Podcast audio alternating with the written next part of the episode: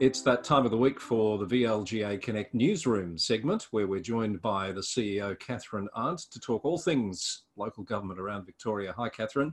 Hi, Chris. How are you today? I'm going very well, thank you. What about you? Yeah, very well. It's um, been a, a, a busy week again, but some clarity on a few issues that were, um, I guess, front of mind for the sector. So, very happy, happy to be talking about those today with you which we'll do in just a moment. But of course, lockdown. You're in lockdown. I'm outside the lockdown area. Fingers crossed that that uh, that remains the case. But it really just does uh, remind us um, about uh, how um, we can't afford to be complacent in this this fight against the virus. Absolutely, Chris. And of course, um, you know, my thoughts go out to all of us who are impacted by yet another lockdown uh, to residents, to uh, businesses, to people who are still having to deliver frontline services, and of course, the local government sector who delivers a lot of those services, plus other um, services on behalf of the community. That must continue. Uh, but I think the government, of course, with the advice of the Chief Health Officer, have made a decision to try and really nip this in the bud, so to speak. And if we can come out of the six week period and have no further uh, cases, that would be uh, well worth uh, another period of lockdown. And I think it's very important that we all follow the instructions. We're in it together. Um, none of us are outside of this. It's it's a global pandemic, and we just have to stick together and remain positive. Uh, I've noticed quite a bit of negativity creeping in this time with some of the social media that's going on. But I did, I was pleased to note, I'm not being political at all, that uh, um, hashtag I stand with Dan was trending in Australia last night on Twitter, which gave me a smile. And I thought, yeah, let's just keep an eye on the uh, on the on the positive side of of us all working together to overcome this.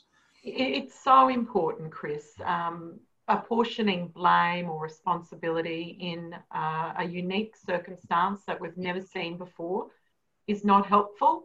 It's confusing for members of the community, and we don't need that confusion. I think we have to remain positive, we have to work together, and I think you um, pointed out to me the, the terrific um, representation that some of our mayors are having during this most recent period of lockdown and getting a lot of attention and performing incredibly well in the media.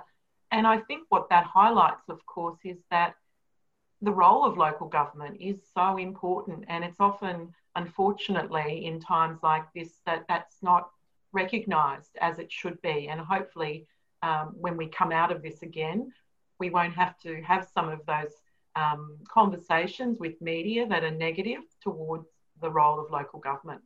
Well said. Uh, it's exactly what I have noticed. Mayors from virtually every corner of the state dealing with uh, border issues, dealing with lockdown issues, so metro areas, rural areas, uh, border areas, uh, all performing exceptionally well, and just you know, you know, the media going to local government to get that on the ground perspective. So hats off to them all, uh, doing a great job in trying circumstances. Yeah, well done. So, one of the things you alluded to that we've been waiting for some clarity on arrived this week, and that was the regulations around the elections. Now, we've yeah. covered this a bit in the governance update with Stephen Cooper uh, this week. So, if you want some more detail, have a look at that. But you, as the leader of one of the peak bodies, would be very pleased to see this advice out there now. Oh, absolutely, Chris. That that that clarity was um, desperately needed. We now have that, and um, most importantly, though, the component that everyone was waiting to hear about was the mandatory candidate training. So um, we got some more clarity about that yesterday, and I'm very pleased to let our viewers know, and I think the CEOs will be relieved to hear that the mandatory candidate training will now be delivered via an e-learning module that will be hosted and facilitated uh, by local government Victoria. So that takes away from the CEOs that uh, regulatory responsibility to deliver two sessions per municipality uh, and also keep uh, a, a, register of, of those participants. So that will now be all centrally coordinated and managed via local government Victoria. That said, though, um, there's been more interest in the VLGA's candidate workshops. So these are not the mandatory training. The mandatory training component will be available for any potential candidate to do at their leisure. However, um, what the sector has said to us, and certainly yesterday in um, a meeting with CEOs, they were very interested to continue with the VLGA's uh, information sessions as a complement to that mandatory training because they offer the ability for candidates um, to participate in an interactive session where they can ask questions and there can be a Q&A time with a actual person. So if you're interested uh, in um, undertaking those, please uh, contact the VLGA's uh, virtual office and we can lock you in there. Makes a lot of sense. So the uh, mandatory training can be uh, delivered in a uniform way with no variation.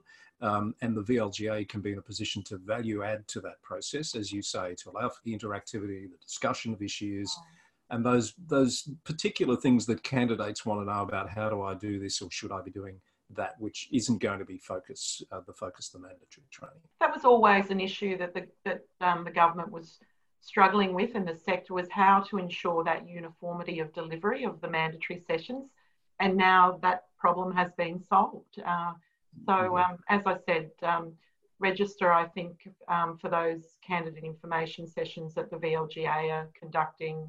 Um, I think we've done probably about 40 to date. So certainly um, still some time to go. So um, you got a nice email this week, I think, from the Minister for Local Government's office, Catherine. Are you able I, to share that with us? I am. Um, I'm very pleased to let our viewers know that the Minister for Local Government has watched a few of the VLGA Connect interviews and was very keen um, for us to host him. Um, so his interview will be coming up um, very shortly and within the next week. And It'll be a terrific opportunity for the new Minister for Local Government to introduce himself, talk a little bit about his background, what his priorities are for the local government sector, and also give us an update on um, the Local Government Act and the upcoming election. And there is um, a concerted effort going on around the sector to have the minister consider the timing of the election. So it'll be good timing as well hmm. uh, for the minister to, to potentially give us his views on on that in the next week or so. Yes, and I think it's really important that we do hear his views on that because. Um, you know, it's a very complex issue, any sort of deferral.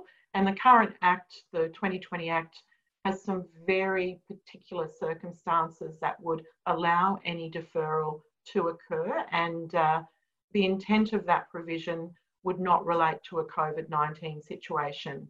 So there are some other legislative uh, complexities that are outside of the Minister's control and do need to be considered as part of this discussion. But it will be good to hear his thoughts on that. Before we wrap it up, Catherine, uh, just looking ahead to uh, next week and a special session we have on Monday afternoon, for which there's been a lot of interest, I've got to say. Um, Infrastructure Victoria joining with the VLGA to present a session on their recently completed advice to government on the various things that can and should happen in the recycling and resource recovery sector for Victoria. Looking forward to that. I'm looking forward to this discussion also. Um, so they released a report recently to the government. As our viewers might know, they're independent of government uh, and are tasked with providing informed uh, recommendations to government on a variety of infrastructure related matters. This report particularly related to infrastructure associated with waste and resource recovery. So what this session will do will uh, it will talk to that report and some of those recommendations. It will again um, explain their role um, as, as this independent body and also talk a little bit about how the current landfill levy and sustainability funds are distributed amongst a variety of agencies because often there's some confusion about that in the sector. So very yes. important conversation. Excellent. So if you'd like to be a part of that, and there's still time when you're watching this, if the session is Monday. The what is the date on Monday? The 13th, I think, is it? Goodness me, every day is blending yep. into one. I think it could be. Um, it is the 13th at 2 p.m. Uh, you can register via the VLGA website, the events page uh, at vlga.org.au. Catherine, uh, great to catch up in the newsroom as always, one of our most watched weekly segments, and look forward to catching up with you next week. It's been my pleasure, Chris. Have a lovely weekend. And thank you for joining us uh, this week on VLGA Connect. See you again soon.